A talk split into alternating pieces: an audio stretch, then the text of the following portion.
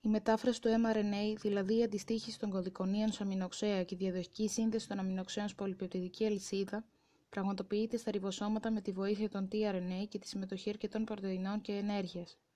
Τα ριβοσώματα μπορούν να χρησιμοποιηθούν ως θέση μετάφρασης για οποιοδήποτε mRNA. Αυτό εξηγεί γιατί τα βακτήρια μπορούν να χρησιμοποιηθούν σαν εργοστάσια παραγωγής ανθρώπινων πρωτεϊνών. Κάθε ριβόσωμα αποτελείται από δύο υπομονάδες, μία μικρή και μία μεγάλη, και έχει μία θέση πρόσδεσης του mRNA στη μικρή υπομονάδα και δύο θέσεις εισδοχής των tRNA στη μεγάλη υπομονάδα. Κάθε μόριο tRNA έχει μία ειδική τριπλέτα νουκλεοτιδίων, το αντικωδικόνιο, με την οποία προσδένεται λόγω συμπληρωματικότητας με το αντίστοιχο κωδικόνιο του mRNA. Επιπλέον, κάθε μόριο tRNA διαθέτει μία ειδική θέση σύνδεσης με ένα συγκεκριμένο αμινοξύ. Η πρωτεΐνθεση διακρίνεται σε τρία στάδια: την έναρξη, την επιμήκυνση και τη λήξη. Έναρξη. Κατά την έναρξη της μετάφρασης, το mRNA προσδένεται μέσω μιας αλληλουχίας που υπάρχει στην 5 τόνωσα μετάφραση περιοχή του με το ριβοσωμικό RNA της μικρής υπομονάδα του ριβοσώματος, σύμφωνα με τους κανόνες συμπληρωματικότητας των βάσεων. Το πρώτο κωδικόνιο του mRNA είναι πάντοτε AUG και σε αυτό προσδένεται το tRNA που φέρει το αμινοξύ μεθιονίνη. Όμως δεν έχουν όλες οι πρωτενε του οργανισμού ε, ως πρώτο αμινοξίδι μεθιονίνη. Αυτό συμβαίνει γιατί σε πολλές πρωτεΐνες μετά τη σύνθεσή τους απομακρύνονται ορισμένα αμινοξέα από το αρχικό αμυνικό άκρο τους. Το σύμπλοκο που δημιουργείται μετά την πρόσδεση του mRNA στη μικρή υπομονάδα του ριβοσώματος και του tRNA που μεταφέρει τη μεθιονίνη ονομάζεται σύμπλοκο έναρξης της πρωτεϊνοσύνθεσης. Στη συνέχεια η μεγάλη υπομονάδα του ριβοσώματος συνδέεται με τη μικρή.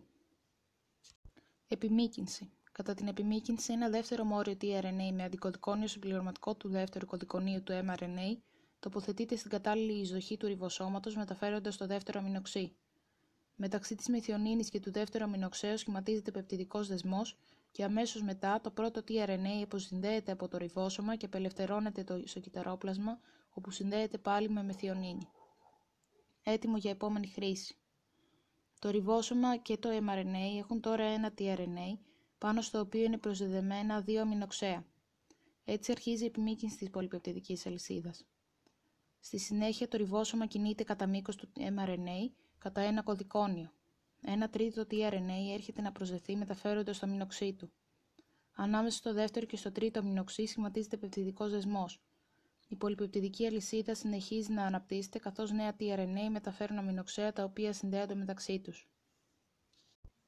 Λήξη η επιμήκυνση δεν σταματά σε ένα κωδικόνιο λήξη UGA, UAG ή UAA, επειδή δεν υπάρχουν tRNA που να αντιστοιχούν σε αυτά. Το τελευταίο tRNA απομακρύνεται από το ριβόσωμα και η πολυπεπτιδική αλυσίδα απελευθερώνεται. Σημειώνεται ότι πολλά μόρια mRNA μπορούν να μεταφέρονται από ένα μόνο γονίδιο.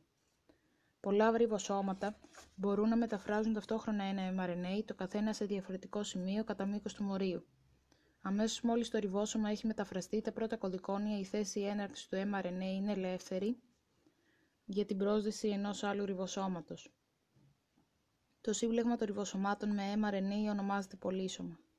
Έτσι, η πρωτεϊνοσύνθεση είναι μια οικονομική διαδικασία.